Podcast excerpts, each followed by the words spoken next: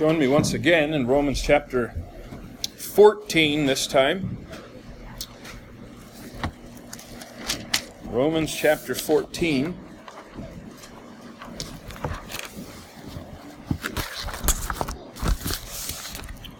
I will admit I am uh, glad to finally be to this chapter. Uh, you know, all of the Word of God is important. I wouldn't say that any of it can be discarded. It's all useful, it's all inspired. But I would say the passage before us, that we're going to begin considering this morning, is utterly vital to understand when it comes to the areas of interrelationships between Christian people.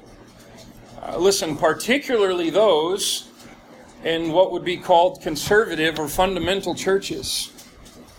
There are things here that are absolutely critical for us to understand and provide a good counterbalance uh, to a lot of other passages uh, that we also are familiar with. So I do hope you are praying, even as this message is preached, for the Lord to give us understanding.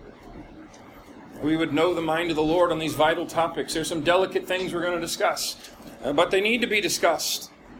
So join me if you would, Romans 14. Let's stand if you're able. We're just going to read the first four verses.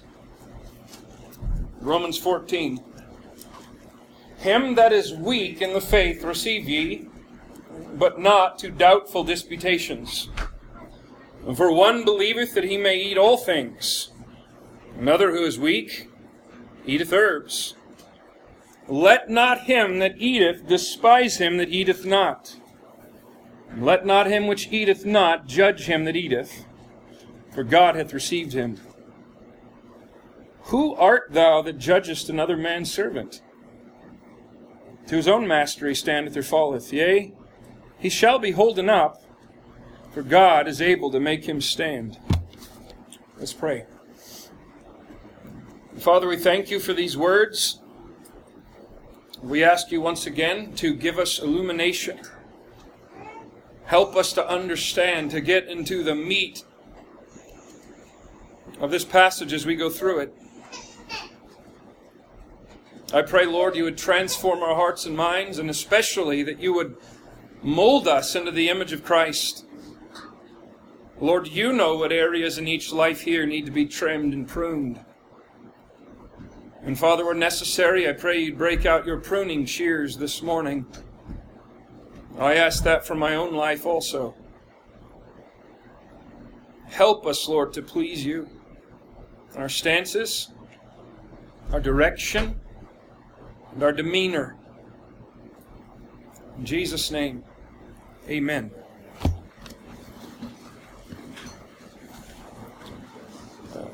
really, this section goes from Romans 14.1 up through chapter 15, verse 7. So it is a little bit longer than this one chapter. This morning, we're uh, basically just introducing uh, the broader topic of what is discussed here. There's a lot of things that are discussed, so we're going to talk about a lot of practical things in preparation of walking through this important section of Scripture.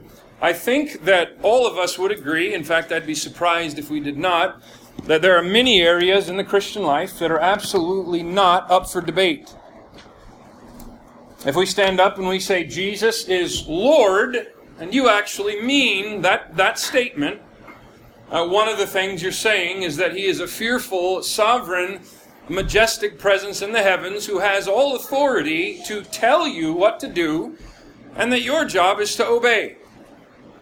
All right, that much I would say is a given, I hope, among the Lord's people. And we believe uh, the Bible is able to do exactly what it says. That this book is profitable, useful for doctrine, for correction, for instruction in righteousness, for reproof. That the man or the woman of God may be brought to completion, furnished unto every good work. We believe that this book is the written and inspired and preserved Word of God, and all of those are important. And it's our lamp that shines in a dark place, and so of necessity, we would say, uh, the Word of God speaks clearly by direct statement or principle about every vital area of human existence. So we do, as a church, reject the growing trend to act as though the Bible really only talks about a slender portion of human existence. If you're paying attention to what's going on, you know what I'm talking about. As time progresses and the apostasy grows, you find more and more areas of the Christian life that supposedly the Bible really doesn't talk about. Now, as a whole, I reject that lock, stock, and barrel. The Lord has not given us just a fraction of things to chew on, while it's up to us to fill in the gaps of what we think God should have said. Chapters 12 and 13 presented many of these non negotiable principles, and hopefully you remember some of them. Uh, one of them is abhor that which is evil, cling to that which is good. The constant posture of people who claim to belong to Jesus Christ should be one of hating evil and while at the same time tenaciously clinging, grabbing hold of that which is good in God's sight. That ought to be our attitude. That should be our outlook. Don't take vengeance. Remember that one? The Lord says, That's my department. Get off the freight train tracks and let me deal with it. It's not for you to deal with. Christians are to be subject to government. Our duty is clear. Uh, and other authority figures for the Lord's sake, with rare exception, of course, when we're told to do something directly opposed uh, to what God has revealed in His Word. Christians are to pay their taxes, to honor those who should be honored, to fear those who should be served. Yes, even lost government leaders. Uh, Christians are not to be those who commit adultery, lie, kill, steal, covet, to work ill towards their neighbors they're not to be party animals, drunkards, contentious people, green with envy. They're not to be people who lay up provision for the fallen flesh to be satisfied. And once again, there's a lot of ways that can happen. That was the end of uh, chapter 13. Remember, make not provision for the flesh. Listen, there's areas where you and I can have blind spots, and you can be actively leaving room for yourself to fall. And another brother, or sister will come up and say, Hey, why are you leaving the door of temptation open? If you see a brother or sister doing that, you ought to say something. But on the other side, if we're honest with ourselves, we know these deceitful hearts of ours have ways of making provision to walk into temptation that nobody else knows about. We have ways to appear noble to where nobody else sees it but us. And this is where we have to develop the honesty to be brutally transparent before God about the reality of our own walk. Most of you know exactly what I'm talking about with that. Oh, we have fickle hearts. But every once in a while, we have this sort of experience, and I think a lot of you know what I'm talking about on this one too. You know, you want to live as a stranger and pilgrim on the earth. I hope you do. In this spiritually barren wasteland, and you're looking for a city that has foundations uh, whose builder and maker is God. And uh, all of a sudden, you meet somebody and you think, hey, uh, this is a basis for real fellowship. I mean, everything you discuss, it seems like you agree. Hey, I finally found a kindred spirit. Here's somebody I can really get along with. The flame's just burning. Oh, you have that standard too. Well, that's terrific. Hey, I've always thought this, and and then it happens.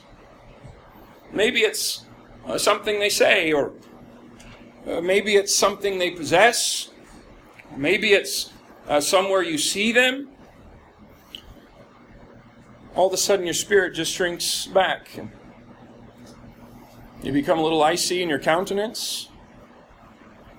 You become suspicious. And maybe I really shouldn't trust that person at all. Now, I'm going to say this it's not always wrong to have that reaction. There are times you should.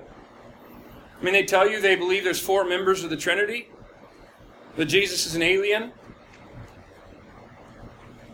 I'm not being funny about it. I mean, there's people that think these kind of things.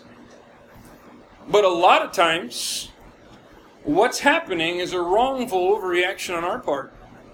You see, there's there are these things that are non-negotiable things in the Christian life. They are very, very clear cut, but here in Romans 14, we're entering into areas of a different sort, things that are not so clearly defined, things in which Christians may disagree even passionately at times.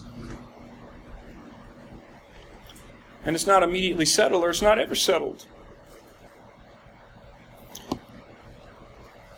You know, I'll admit, my tendency since I first became a Christian was to gravitate towards the strictest position on most areas. I mean, my tendency has been to say, you know what? Why straddle the fence? If something's a gray area, somebody says, gray's a mixture of black and white, why hang out in the gray? When you're admitting there's some black mixed in. Now, that's not always a bad thing, but I will say this. If I'm honest, there's times my reactions to a brother's differing viewpoint has driven a wedge that did not need to be there. I've done that many times as I look past. And I'm telling you, as I go through passages like this, I'm asking God, show me my own faults. Because they're there. There's been platforms of influence that I've lost because of the wrong spirit. Misplaced arguments I've uh, gone into, either at the wrong time or in the wrong spirit. I remember I didn't learn the principle. I think a lot of ministers go through this early on in their days as they're preparing. They begin to collect books, and uh, they haven't yet learned that uh, you're, you're going to disagree with something in about every book you have. And so I began to collect books, and I'd hear something about a particular author. I'd find an area of disagreement, and I thought, oh, Anathema! Throw that book away! And so uh, you begin to build your library, and then you, you empty it, and then you begin to build your library, and then you empty it again. I hadn't learned that theology sometimes is like eating fish. You got to spit out some bones. And you know what? Sometimes years down the road, guess who was wrong? Me. I've gone through a lot of my books early in my college days. I wrote comments. Wrong. False. And I go back and read it later and go, "Ooh boy, I should have been teachable." I'll tell you a story. I'm rather ashamed of this, but I still feel bad to this day. Uh, my mother, you know, prayed for me for years to come to Christ, and eventually I did, and I was going to go into the ministry, and she was excited about it, and she didn't have a lot of money. She thought, "I'm gonna, I'm gonna get my son some books," you know. So she buys books by this particular author that, that both of us enjoyed. And I had them on my shelf for a few months until I found one of those bones. And I thought, oh, I better better throw these away. Well, I was living at my grandparents' house, and so I discreetly went and threw them in the garbage. Well, my grandmother likes to go through the trash sometimes, and, and she dug them out, and she thought, hey, religious books, I bet Debbie would want them. So she calls my mom and says, I found these books in the garbage. So mom calls me. Do you mind if I keep those books if you don't want them? I still, I kid you not, feel bad about that. Uh, would I have those books on my shelf today? Probably. I would know the area of disagreement, but I could grow. So my point is, I've come down on the wrong side of this numerous times. Now, I think it's necessary to point out Romans 14 has fallen into malicious hands in recent days, and it is a favorite hiding place of those pushing a liberal agenda. Uh, you've heard me say it multiple times since I've been here. The doctrine of Christian liberty has been butchered and redefined and turned around backwards and served up as the faith of the apostles in alarming fashion, particularly in the last 50 years. If you divorce this chapter uh, from the actual context, if you divorce this chapter from the rest of the New Testament, you literally can justify almost anything. You really can. I'm going to illustrate that in a minute. Uh, one of the axioms of Bible interpretation we have got to have drummed in our heads is context, context, context. What is this saying? Who is it speaking to? What's the background information? That allows us to make proper interpretation, and out of that comes a rightful application. Uh, this week we've had, been having issues with our water heater. We have one of those tankless ones. And, uh, well, it has one function to produce hot water, and it hasn't been doing that, but it sure makes a lot of noise. It sounds like it's going to blow up. You can just about hear it from across the street. It's very noisy. So you know you have a water heater, but it's not doing anything profitable. And uh, the repair guy comes, he takes it apart, and he said, You know, I found about five pounds worth of dead insects in there. And those cake onto the fan, and they clog the air intake, so there's no combustion air. And then that fan spins out of balance, and that noise you hear is an out of balance fan. You got to clean all that out. You know, if we don't learn to put things in their context or to balance scriptural passages with other ones, Basically, you develop an imbalanced view of the mind of God, and you might make a lot of noise, but your interpretation of Scripture and vast tracts of your Christian life are going to be horribly out of balance and unprofitable in heaven's viewpoint. So it's necessary to say Romans 14 has got to be understood in context of what it is actually talking about. Now, let me illustrate. Uh, pay careful attention to the examples Paul uses in here. If you don't do that, if you don't take it in context, look at verse 2, Romans 14, verse 2. Let's say you cut Romans 14 out, you divorce it from the New Testament, and you just start to make application. Verse 2 One believeth he may eat all things, another who is weak eateth herbs. So the person that thinks he can do whatever he wants is the spiritual one, and the brother that sees the problem with things is the weak one. Is that always true? No. In fact, I was just talking to a pastor recently. He was pleading with a guy to dump his liquor down the drain. This guy was claiming his Christian liberty. And he said, Let me ask you a question.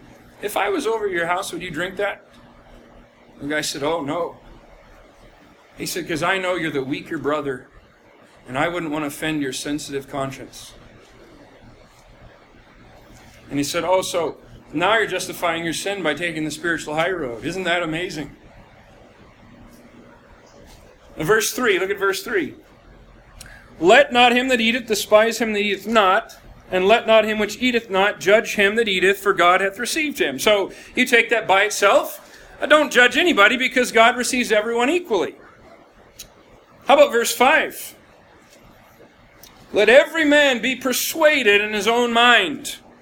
In other words, the acid test is whether you think it's right. Listen, I'm not kidding. These are the, these are the exact explanations that are being churned out of the megachurches in mass. I'm not going to do it, but I could spend the next hour giving you quotations to back up what I'm saying. I'm just recently one of these LGBT indoctrination classes. There's a Baptist chaplain. He's teaching these other professing Christians in the military how to accept this new lifestyle, and here's what he said. Face it, folks, we live in an age where the individual defines what is true. You have to accept that. Oh, we do. Well, let every man be persuaded in his own mind, says the twister of Scripture. Look at verse 4, 10, and 13, just quickly. Who art thou that judgest another man's servant? Verse 10, why dost thou judge thy brother? Verse 13, let us not therefore judge anymore. So take that by itself. Never judge your brother. Never tell him he's wrong. Is that what Paul believed? Let me go to Galatians 2 and ask Peter how that went. See, context, context, context. We have to take it what he's actually saying. Look at verse 14. I know and I'm persuaded by the Lord Jesus Christ there's nothing unclean of itself, but to him that esteemeth it unclean, it's unclean, and the other way around. So, in other words, nothing sinful it's all a matter of how you see it. You see, if you don't understand what he's saying, that's what you come up with. So, uh, crack cocaine is all right. Acid rock music, just fine. In fact, one of these apostate liberal Anglican bishops made the statement not long ago. He said, Fornication may be wrong 99 out of 100 times or 100 out of 100 times, but not intrinsically so. That's what he was saying. Well, I esteem it to be clean, I must be clean. Uh, verse 22. Hast thou faith? Have it to thyself before God. Happy is he that condemneth not himself in that thing which he alloweth. Again, taken out of context. Don't condemn yourself in your actions. I mean, don't put any surface scratches in your precious hot rod of self esteem. Whatever makes you happy, just, just do it. And again, these are the very explanations that people come up with when they don't balance this with the rest of the New Testament. So, Romans 14, for starters, is not talking about areas that the Word of God plainly addresses elsewhere. That is very critical to understanding this. I mean, do you understand? The character of God will not allow him to forbid certain associations and activities and then turn around in another passage and tell you everything's fine as long as your conscience and feelings say it's okay. God can't contradict himself. If that were the case, all you'd need is Romans 14, not the rest of the New Testament. the rest of the New Testament is most assuredly there. Romans 14, this is huge, is speaking about areas which the Word of God is silent. Now, let me explain what I mean by silent. It doesn't mean there's no principles to apply. There's always some principles to apply to situations. But what it means is dealing with areas of broadly different interpretation where the application of these principles leads to honest and God honoring differences of opinion. I mean, on one side, we have to be very careful here. I mean, our deceitful heart's going to do its utmost to convince us that Bible principles don't apply to almost anything. And Just as a side note, I mentioned alcohol already. Many, many, many people want to shove the alcohol debate into Romans 14. It doesn't fit there. There's too many other passages that discuss it. It would make the Bible contradict itself. The discussion on music. Listen, music can be preferential to an extent. There is room for that. But there's a lot of doctrinal areas tied in with musical direction. And to that degree where that's an issue, that doesn't fit into Romans 14. That's a growing trend to everything's preference. I prefer that, so it must be okay. You have to be careful what you put in the category of rightful preference versus ignoring Bible doctrine.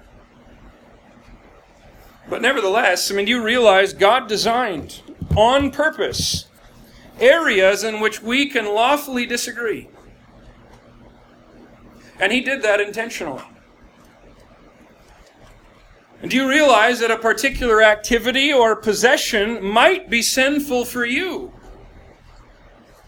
but not for somebody else? That is the case at least some of the time. Do you honestly recognize God does use flawed people, even people in which you see major blemishes? And guess what? He doesn't need your permission or mine. That's one of the great things biographies remind us of. You know, early in my Christian life, uh, A.W. Tozer made a huge impact, and I still recommend Tozer, although there's areas I disagree with. Quoting the Catholic mystics would be one of those. I don't understand why he does that. But I remember early on learning about the tragedy in this man's life. The way all seven of his children walked away from God. The way when his wife was remarried after his death, she said, A.W. Tozer was God's man, but my new husband is my man. Those should never contradict, by the way. And because of Tozer's deep flaws, there was a time I couldn't read his writings. It bothered me too bad. But I've since learned to say, hey, he was wrong there. But thank God he still uses him. You know, D.L. Moody, the big hearted evangelist, had a, had a violent temper. He wanted to have a lawn like people had in England, and so he worked on this precious lawn of his, and one time his boys damaged it, and he, in great anger, gave them a serious thrashing because they dinged up his precious lawn. Now, he went back and dealt with it. But he had a temper. You know, George Whitefield, the great evangelist, believed that on the heels of his revivals, the millennial kingdom was going to come and Christ was going to descend. Oh, he was wrong on that. But did God use him? Uh, he sure did use him. And many other examples could be given. How about this? Do you realize there's probably nobody on this earth that you're going to agree with to the jot and tittle. And it will always be that way until glory. If you're on a search for finding the person that you can have fellowship with that thinks exactly like you on everything, you're in for serious heartache. And you're missing what this passage is teaching. Part of the reason the Lord does that, I think, is to give us room to bear with one another, to grow in charity, uh, to see the complete picture regarding others. And to understand each of us are a unique creation and no two pathways are exactly like. I mean, are you able to recognize that somebody can be wrong in an obvious area and be right in a whole lot of others? And by the way, that's the same with you. Every one of you. Are you willing to allow people the time and space to grow in Christ, or do you feel you need to fix everything right now? Now, friends, listen, in the whole Christian liberty discussion, there's, there's ditches on both sides. I mean, on one hand, it's throw all restraints out the window, put everything in the category of preference. As long as I do it for the Lord, as long as I feel happy about it, don't judge me, you dirty legalist. Nothing's evil in and of itself. That's one ditch, and it's a deep one. Here's the other one. The other ditch is making dogmatic laws out of the Bible's silence. It's taking the unique leading God has given you and making that the rule for everyone around you to walk. It's the tendency to take our own list of scruples and evaluate everyone I meet by some checklist in our own proud, fallen head.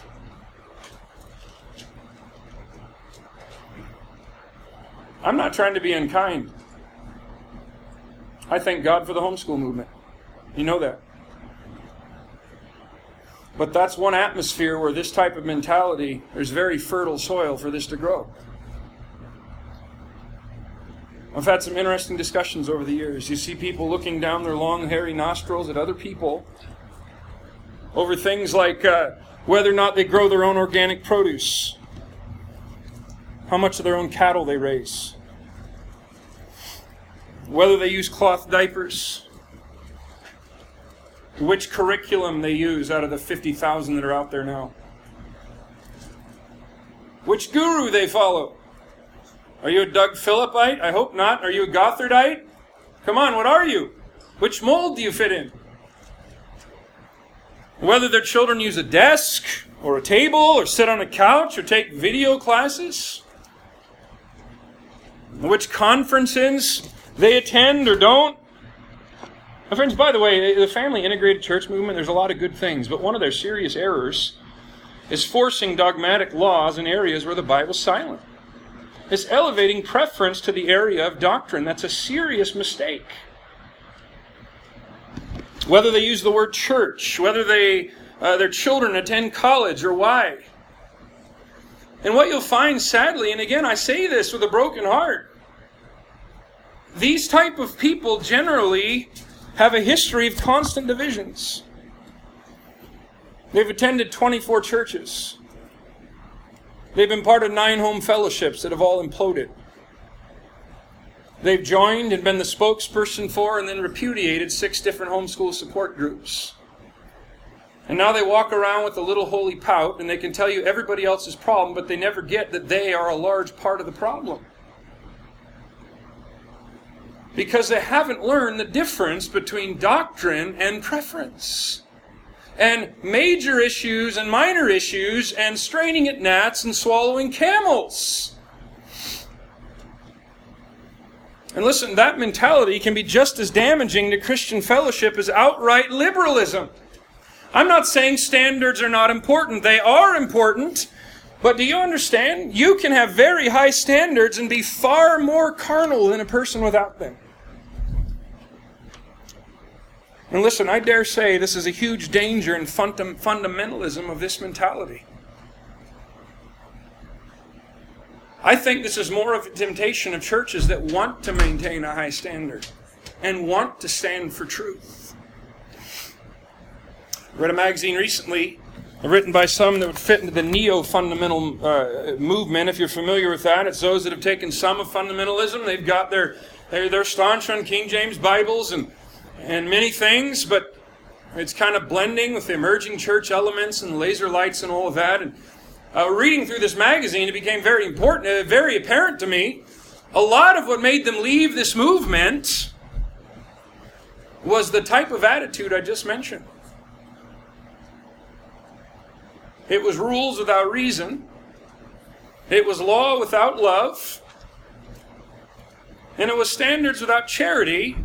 And sadly, many of them have overreacted by running into the other ditch and throwing everything out. And really, neither one of those is correct.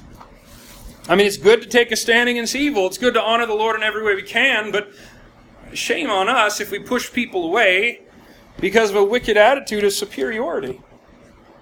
I mean, do you understand? No difference of opinion ever takes away the law of kindness. No difference of opinion ever takes away the necessity of remembering our own pathetic weakness. I think it's good to ask ourselves the question How do you view the Christian life? Is it doing or is it not doing? Do you view Christianity as a list of things you don't do? Many people unwittingly do that very thing. Do you believe you're spiritually mature and full of faith because of all the things you don't do? Do you evaluate other people by all the things you think they shouldn't do? Now, don't misunderstand me. There's plenty of things a Christian shouldn't do. There's a place for that. But separation doesn't, in and of itself, make you spiritual. Those of you that are involved in the building trades, I might get myself in hot water here, but uh, you know what type of uh, uh, opinion people have generally of building inspectors. I don't complain about them, but I've heard plenty of people do so. What's the worst kind of building inspector? It's the guy who's never built anything in his life. Right? Why? Because all he knows is how to walk through and point out the flaws. And because he's good at pointing out, out all the flaws, he thinks he's good at building, even though he's never done it. I think sometimes we can get the idea that we're the building inspectors in the Lord's temple. And it's our commission to point out all the problems and never actually pick up the trowel and build anything. I mean, look at the fruit of the Spirit. What's the fruit of the Spirit? Is it not doing or doing? Does it say the fruit of the Spirit is separation, division, anxiety, suspicion, and pointing out problems? The fruit of the Spirit is all positive, doing, living out Christ. Yes, there's things we shouldn't do, but let's look at the other side of that. Real spirituality is not equal to what you don't do. Real spirituality is the degree to which you manifest the positive attributes of the Spirit of God in you. How well do you show charity? Do you manifest joy this morning? Are you at real inner peace? Are you characterized by meekness, approachability? Are you long suffering? Willing to put up with things around you for a long while? Are you gentle? Those are the things that mark real spiritual maturity. Now let's just consider the background here for a minute. You'll notice in verses 2 and 5, the specific examples given are had to do with diet, what was eaten, and uh, certain days. In other words, there were uh, certain things under discussion that could or could not be eaten, and certain days that either should or should not be treated differently than any other days. Now, why those examples? Well, you can imagine uh, what took place in the early church, you had this mixture of Jews and Gentiles. The Jews having just come out of centuries of life under the Mosaic law. All they'd ever known is this rigid system of certain foods they were forbidden to eat, and, and one day every week, as well as several times during the year, where they were required to do or not do certain things. So to the Jew, his mentality very much consisted of approaching God through diet and days. That was how the Jewish mind thought. And all of this, of course, was intended by God to be a schoolmaster, to be preparation for the coming of the Messiah. When the training wheels were taken off, the age of grace was commenced, the full blazing light of the New Testament was revealed. And this mystery called the church the body and bride of Christ, the Gentiles are now fellow heirs on equal footing. And dietary laws are done away. Remember Peter in Acts 10? I mean, why do you think the Lord needed to give him this vision of all the animals coming down, telling him, kill and eat? Three times! It was a big adjustment in thought. And the New Testament church was given no day in which to observe as a rigid law under penalty of punishment. The Sabbath is never presented as binding in the New Testament, not once. And by the way, the Lord's Day is not the new Sabbath. Totally different emphasis. Sunday, you'll find in Scripture, is a day of privilege, not obligation. Sunday is never presented as a new Sabbath where God's going to curse you if you do or don't do certain things. You know, it's not hard to imagine the passionate disagreements that ensued. You know, the Jews had this ingrained sense of spiritual superiority. The Gentiles were the new kids on the block. They were the ones with all the ignorant questions. I mean, what do you mean you don't have all 613 commands memorized? I thought you feared God. Where have you been?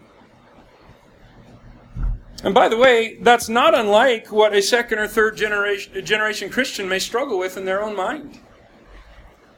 It's a precious thing to be second, third, fourth generation Christian. That is a wonderful thing. Don't despise that. But if that's you, realize you have a tendency to approach people like the Jews did in the early church because you've never been in the same depths of idolatry. You've never been in the same black background. You don't know what it's like by experience, and I'm glad you don't. Okay, then you have the Gentiles. They were, they were much faster, on the other hand, to grasp the fact the New Testament gave no regulation regarding, regarding diet and days. That fit right into their understanding. So the Gentiles considered themselves superior for not being so base and legalistic as to worry about such trifles. So here you've got uh, Mr. Linguini, the Roman Gentile. And then you've got Mr. Rabinowitz, the dyed in the wool, purebred Jew. And uh, both of them newly come to Christ and they're at each other's throats. And uh, Mr. Rabinowitz, he's saying, You, you were out in your backyard yesterday, sweating, defiling the Sabbath. I haven't broken the Sabbath since the day I was born. And then you brought this flesh of swine to the fellowship meal. Defiled meat. Where is your conscience, my brother? Mr. Linguini says, Well, uh, if you were more mature, you could handle some bacon. And your yard, by the way, could use some attention, Sabbath or not. You think God's honored by you sitting there drinking lemonade like a lazy bum while the thorns take over your property? You should hear what the neighbors are saying about your so called religion. Looks to me like your Sabbath scruples are getting in the way of your Christian testimony, Mr. Jew.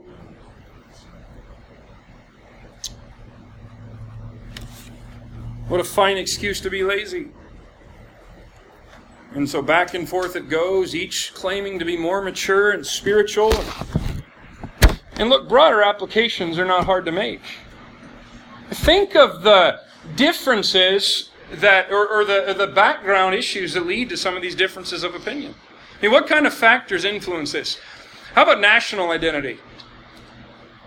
You think your people group historically has something to do with how you view the world and even religion? Uh, how about various religious experiences? If you've come out of a background of being in some man centered cult, your tendencies are going to be more resistant to any sort of authority figures, particularly in the church. If you come from a legalistic, cultic type branch of fundamentalism, your tendencies are going to be run away from standards. If you come from Catholicism, you're going to have a hypersensitivity to relics and icons. That's not a bad thing. But our religious background, where we came from, which is different in a lot of cases, that has to do with it. A family upbringing, how rules were enforced. Was it kindly? Was it brutally? Dinner time discussions, how they, whoever they are, was perceived and discussed, and how they were talked about, and uh, how your parents spoke about others. Local culture, and that goes with you to some degree. Take someone from Montana and stick them in Seattle and tell me local culture doesn't go with them. Uh, it does. Individual personality, which is all unique. The particular depths of wickedness in which you used to dwell. Your old life, the depths of sin you went to, the particular veins down in the mine of iniquity that you descended to, is not exactly the same as anybody else. And some of those are going to make you sensitive to things that another brother's not sensitive to because of a different experience in your background. My friends, all of that's in addition to a person's actual level of spiritual maturity. So, disagreements on matters of everyday Christian conduct to a point are bound to happen. And a lot of them are not easily solved, and many of them will never be solved this side of heaven. And listen, a lot of times there seems to be scriptural justification on both sides. I personally think that is one of the main reasons why the account in Acts 15 of the split of Paul and Barnabas is there. Is that very reason. In fact, it talks about the sharp contention. listen, this wasn't my brother. Let's sit down for tea and leisurely discuss our differences. Uh, the Greek terminology, that sharp contention, this was explosive. This was red faced, nose to nose. What in the world's wrong with your brain? And listen, I would say both of them were wrong in their attitude. But both of them could be seen as right in their application of Scripture. Can you imagine? I mean, here's Barnabas. He says, Paul, how can we cut off John Mark after one mistake? Have you no grace? Have you forgotten the Lord's mercy to you? Do you not remember standing there, directing the crowd that put Stephen to death? Did you not call yourself the chief of sinners? How can you not be more forgiving than that? Paul says, Barnabas, I'm not denying I'm a sinner. But the mission we're called to is serious as life and death. There's going to be more persecution. There's going to be more struggle. There's going to be more deprivation. We're going to be imprisoned. We don't have time for turncoats. Look, he failed. He needs to take time to build back up. Let him minister at home, but he can't come. Who was right? I would say they both had right arguments. And the beautiful thing is there, the Lord never declares the winner. He just leaves it. Let me just give some practical examples, and there's a lot that could be given. In the past 19 years, things I've personally witnessed. Lived in a lot of states, I've been to a lot of churches, and these are discussions I've run across, either watching or sadly sometimes been involved in sharp contentions over that I would say fit into Romans 14. How about the celebration of Christmas? Uh, I don't know if I'm going to for sure, but I might talk about that in depth because it really is a tremendous illustration of verse 5. And by the way, July is a really good time to talk about it. It's a long time before the passions start rising. I know of brethren who split a church over that. This was a cloistered group. Some of them wanted to go reach the community for Christ. They went out Christmas caroling one night. The rest of them dug in their heels, packed up their bags, and left. I don't think that's that big of an issue. I'm sorry. The wearing of wedding rings. I've seen huge contention over that. Someone says, "Oh, it's it's vain." I, I mean, how can you spend that much money on a useless thing you're going to put on your finger? You No. I, someone else says, "Hey, it's our cultural symbol of marriage. It's a layer of safety. I want it. I want people to know I'm married. And by the way, I want people to know I belong to her. I've been on the other side of the tracks. I've been the one who wanted the looks from the wicked women. And you know what? This helps me not make provision for the flesh. That's my position. You disagree? Go ahead. I'm not going to try to talk you out of it. That's fine. Uh, I've seen people get real worked up about Cosmetics. Should ladies wear makeup?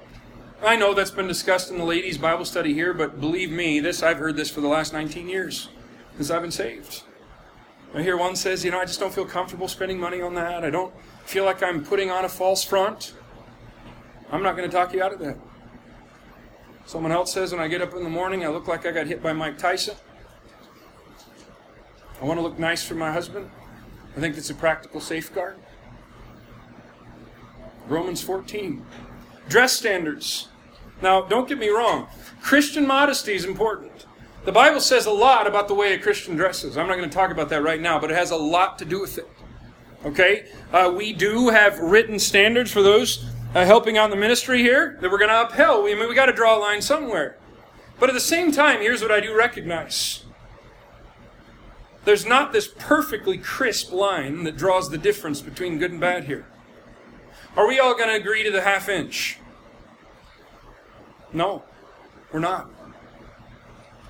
Can we accept that? I hope so. How about church liturgy? The order of service. Maybe you've noticed the Bible doesn't give an order of service for the New Testament church. Someone gets mad and says, Well, you know, back in Russia, uh, we have three sermons every Sunday. You guys are pathetically weak around here. You only have one, and it wasn't that good, anyways. Does the Bible specify that? No. By the way, try to find hymn singing in the New Testament church. You can't find that either. Does it mean it's wrong? No.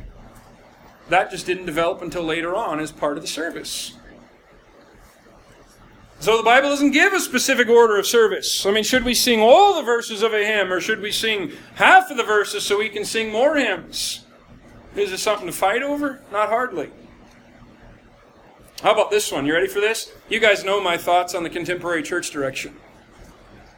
Let's say a church gets rid of the hymnals, and they put a screen up here, and put all the words up there. Some of you are already thinking. Let me point something out, though. By the way, I, I don't like that's not my favorite. You know that. But let me say this: I'm not talking about a philosophical shift in music. That's a different issue. But let's say brother says, you know what? We keep replacing hymnals because children throw up on them and tear them. They get lost and uh, they get misplaced, and we're spending a lot of extra money trying to make up for that. Uh, we want to add more sacred music to our hymnal, and we don't really like gluing pages in. And we frankly like people looking up instead of staring down at the ground like this. You may not like it, but you have no scriptural grounds to say that's wrong. In that instance. Now, I'll be honest, I don't look forward to the day when everybody shows up to church with their electronic Bible. I don't. I would warn against that on the grounds of the distraction factor. You're sitting there with an email icon and, and you got text messages and maybe I'll maybe I'll send a little tweet. Wasn't that a nice part of the sermon? I think I'll tweet it. And I would say don't have the distractions, but is there anything intrinsically evil about the Bible in electronic format? It would be like somebody telling you your Bible's unspiritual because it was made on a printing press and it's not handwritten. See?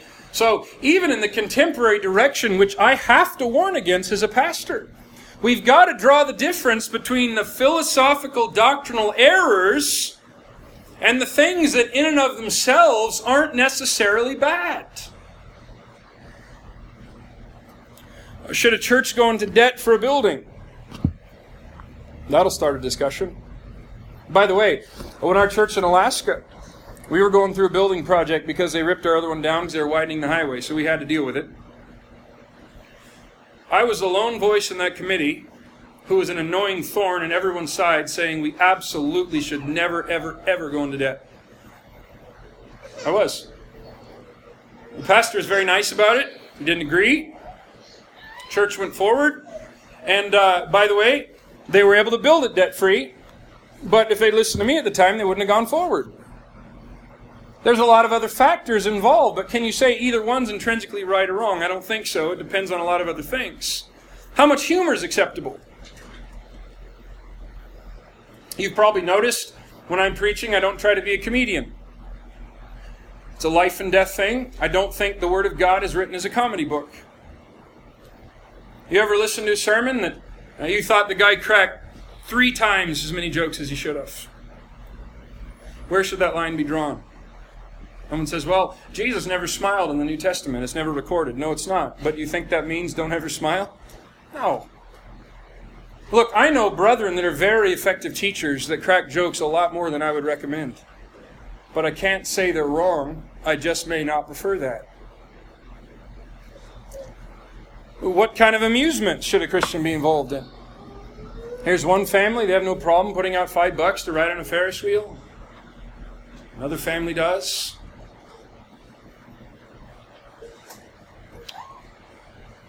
There's a lot of discussion about betrothal and courtship.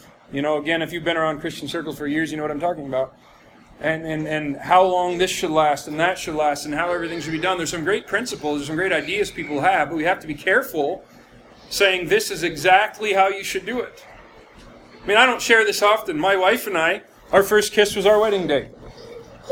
I would recommend that. But would I say dogmatically I have to make that a rule for everybody? I'd have a hard time doing that. I will tell you this I knew from where I came from, that was a stance I had, I, I better make.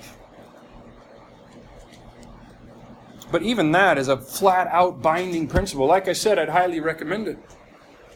And I'd offer a lot of caution in that discussion, but to say that is the law, period, I'd have a hard time doing. Now, look, there's hundreds of similar issues that could be raised if we took the time. Now, I just want to look at a few verses, and next time we're going to go into this more, more deeply.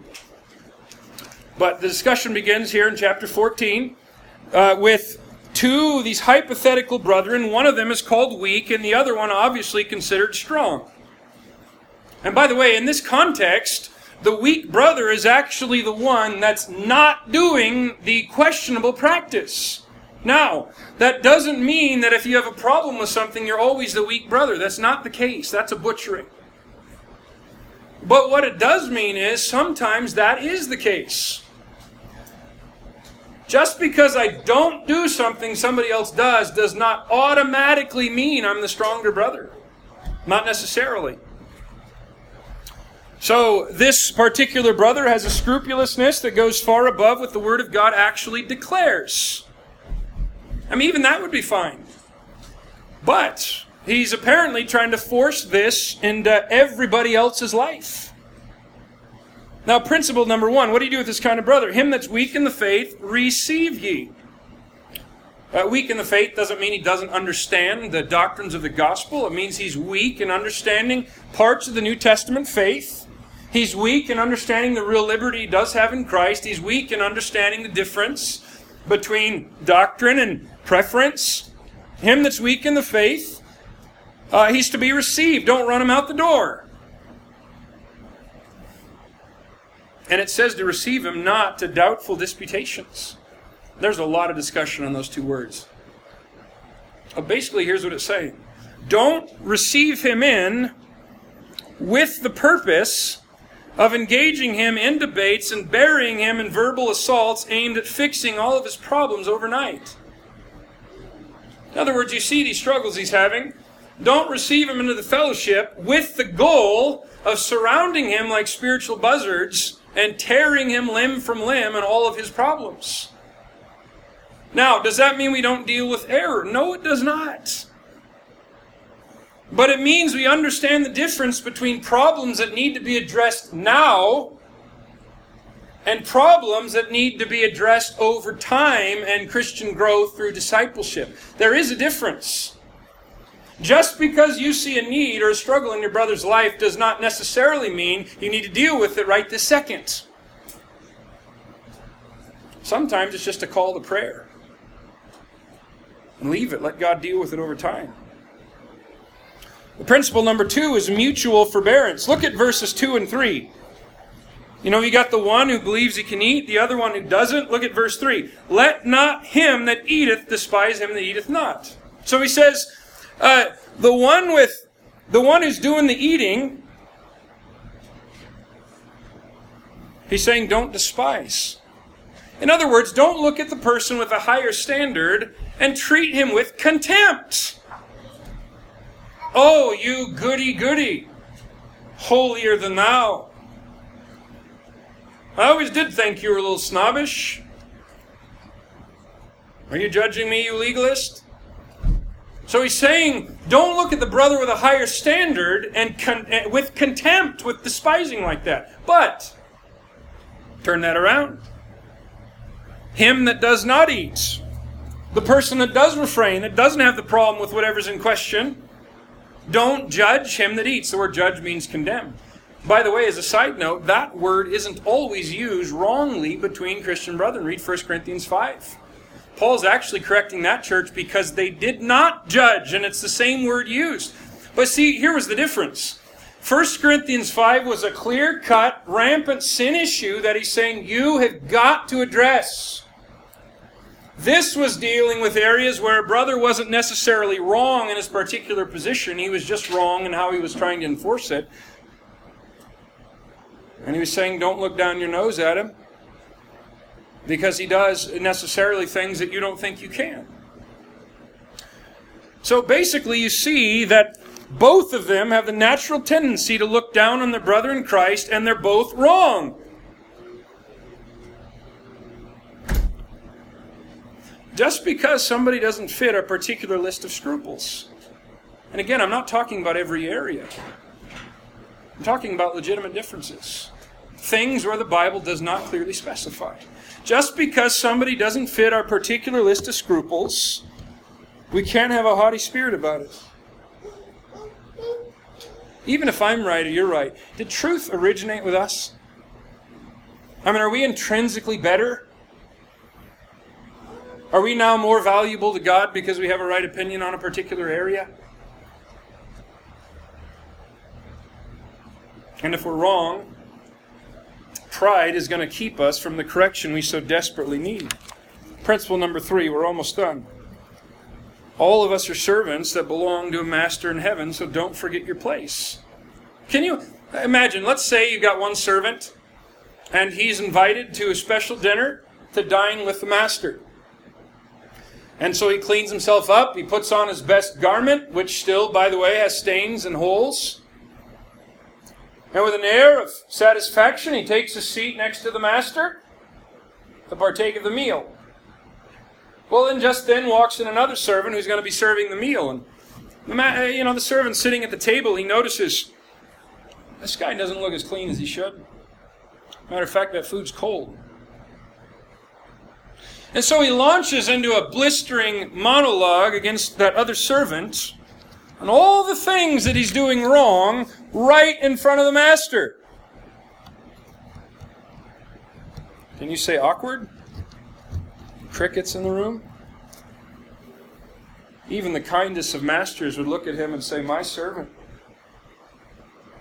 don't forget your place. I notice you've cleaned yourself up. But you know what? I still see some holes in that garment. Positionally, a fellow believer in Christ is positionally just as righteous as you. In practice, all of us have some holes in our garments. And so he's asking the question Who art thou that condemns judges another man's servants. Saying, listen, in that area, you're going to have to let God deal with it in large part. And God's able to make that other brother stand just as much as you. It's to his own master he stands or falls. I mean, imagine just a, you've got a hypothetical, say it's a breakfast meeting, you've got these four Christian brothers on fire for God. Uh, if you've been in Bible college, you know the dorm discussions, everybody thinks they're right, and all of you are a bunch of knuckleheads. But uh, let's say this is the type of breakfast like that. You've got these four brothers from different backgrounds, and they're going to go to breakfast together, and they're going to enjoy each other's fellowship. All of them want to walk with God. All of them want to grow. All of them want to be the real deal. And, and so they meet at this restaurant. And they begin to talk. You know, the first guy, he realizes, he says, you know, I get up at 4.30 every day, eat my half cup of Wheaties usually, run a couple miles. I'm my ideal weight. I'm listening to these guys talk, and that guy didn't get up till 6. That guy gets up at 7. That guy's overweight by 20 pounds. It's pretty obvious all these guys lack self discipline. Well, sadly, I think it's pretty apparent I'm the adult in the room here. We got the second guy. He's listening to the conversation. He says, You know, I notice I'm, I'm the only one here not drinking coffee. I noticed Mister get up early over there. Boy, he's he's on his third cup. Hadn't even had his omelet yet. Maybe if he slept a little longer, he wouldn't need so much caffeine. I don't like these guys' addiction to this foreign substance. I, uh, pretty obvious. I'm, I'm the mature one here. You got the third guy. He says, you know, I've, uh, I've preached the gospel to 13 people this week in various places. And listen to these guys talk. I don't know that any of them have done it once. In fact, just now I went to the bathroom and I started talking to the waiter about his soul. I mean, all these things we're discussing, everybody knows the souls of men are more important. Clearly, I'm the one that's eternity minded here. There's the fourth guy. Says, You know, I listen to these guys, and pretty obvious they go to restaurants a few times a month. In fact, Mr. Evangelist over there, he's here every week. He calls it evangelism, but how does he justify wasting all that money at a restaurant? I'd never do that. I, I save that money, I send it to missionaries. What a dreadful waste of money. It's obvious I'm a better steward than all these guys put together. Now, which one of those four positions were wrong? None of them. Which one of those four people grieved God by what was going on in here? because he was taking his individual stance and trying to hold everybody up to where God had led him in an area of doubtful disputation. Which one of those four is missing out on real Christian fellowship and a chance to grow and to be sharpened, but his pathetic, puffed up pride is stopping him from learning from a brother who's probably more mature than him in 50 other areas but because he disagrees on that, he's not going to listen to him anymore. And by the way, the concept of weak and strong brother, I don't think everybody fits crisply and cleanly into that category all the time. I mean, you look around this room, it's very likely there's brethren in this room that are far more mature than you in a lot of areas. But there's probably areas where you are more mature than them. So we all take out our sword and our list. How are we going to honor God and please Him together?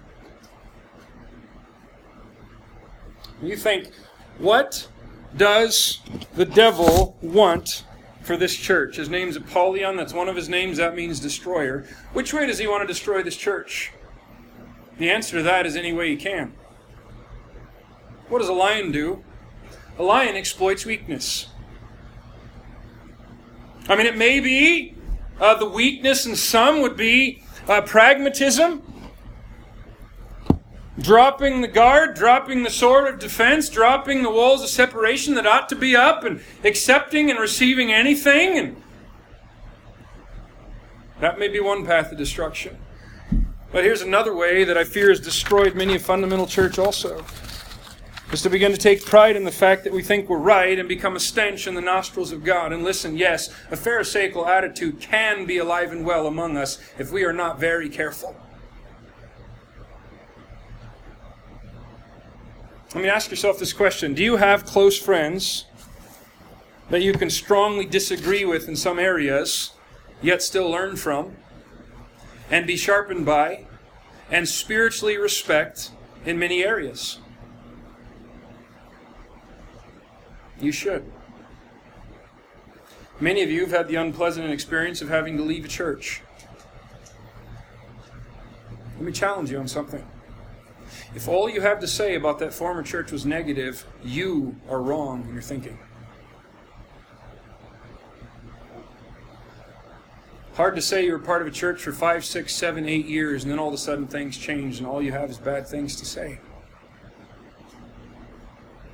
Are you able to see the good too? To my shame, I will admit, when I left the Bible school I was at because of differences, I think it took me 10 years plus to be able to see the good and thank God for it.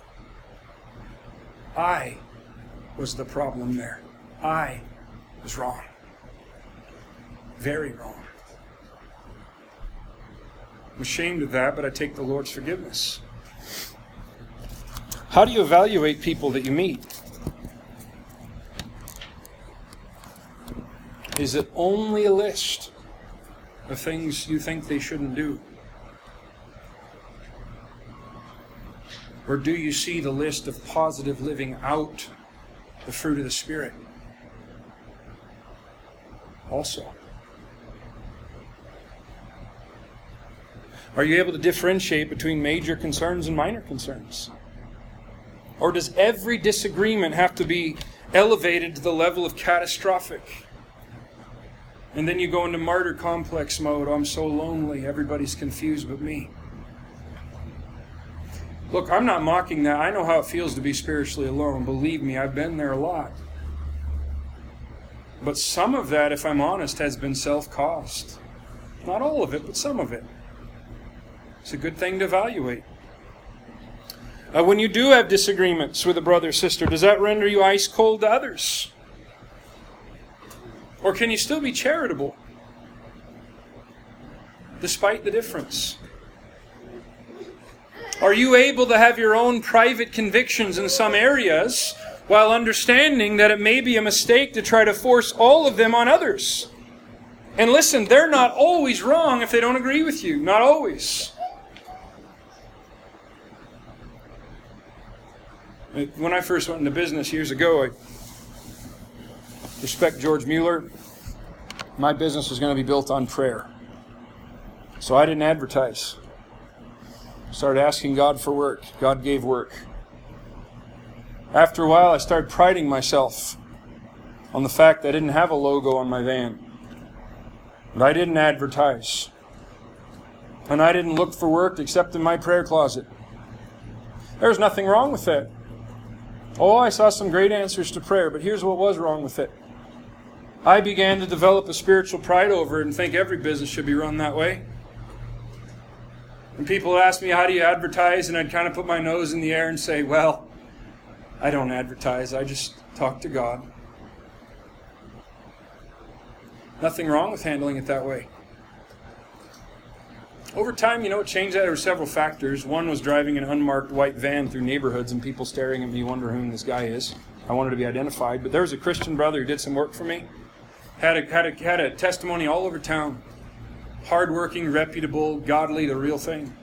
And I remember sitting there at an intersection in our town and watching him drive through with this well marked van, professional, clean, thinking of this guy's testimony in town. And I thought, that guy has some things to emulate. You see, I wasn't wrong to not advertise, but I was wrong to say nobody else should. You run into this in people raising money for missions. Someone says, Well, I think it should be the Mueller model. I'm not going to go ask for money. Great. I'll be honest, if I was in deputation, that's probably what I would do. That's personally. But you've probably noticed I have missionaries through who are raising money. Do you know why? Because I'm not going to make that a law for everybody else to follow. I'm going to leave that one up to the individual conscience. That's okay. There's no one set way to do that. I mean, do you understand that having a higher standard does not always mean you're more mature? Not always. It can, but it doesn't always mean that. Sometimes that can be a sign of carnality. I look at times in my own life, I think I was proud of having the higher standard just to say I had the higher standard. Do you look at your fellow believers as projects for you to fix who fail to meet your standard? Or lowly fellow servants of a majestic and holy Master in heaven?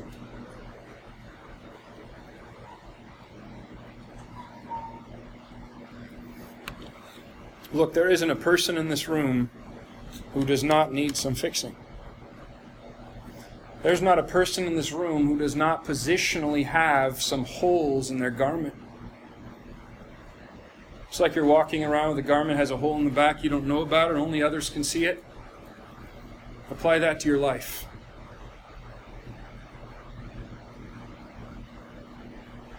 We are called to minister as broken people. The Lord's reclamation projects will walk through that door. And listen, on one hand, it's going to be a grief to God if we capitulate and say, let's ape the world, let's throw out standards, let's bring in Zeke and the Mohawks, who cares? Let's just do whatever we want and call it evangelism. That would grieve God. But listen, on the other side,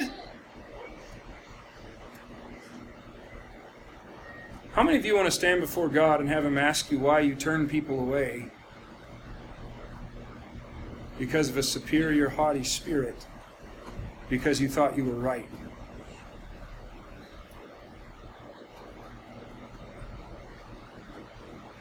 I pray, honestly, as we go through this, I want us to stand for truth.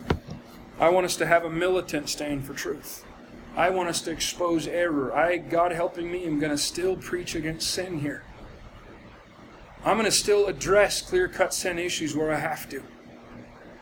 I don't like church discipline. But if I'm going to obey the scriptures, there are times where we have to take care of things. But on the other side, I beg God, we can have a charitable spirit in all of this. And remember the dust heap we all are. Let's pray. Father, you know the difficulty it is dwelling in this body of flesh. On one hand, we're constantly badgered and tempted to lower the bar, to fit in, to take steps towards living unholy. But, further on the other side, we concede these fallen hearts of ours can hide behind a mask of knowledge which puffs up. Lord, help us as a people, as a church, to see the difference between doctrinal problem and things that are honestly preferential. Help us to see the difference between things that need to be handled right now and things that should be left. Father, I believe everyone in here that belongs to you wants to honor you. I really do. And oh, we battle to carry that out. Father, I pray you'd encourage us where it's needed. Help us to stand stronger where it's needed. Help us to be corrected where it's needed. Help us to be charitable through it all. In Jesus' name, amen.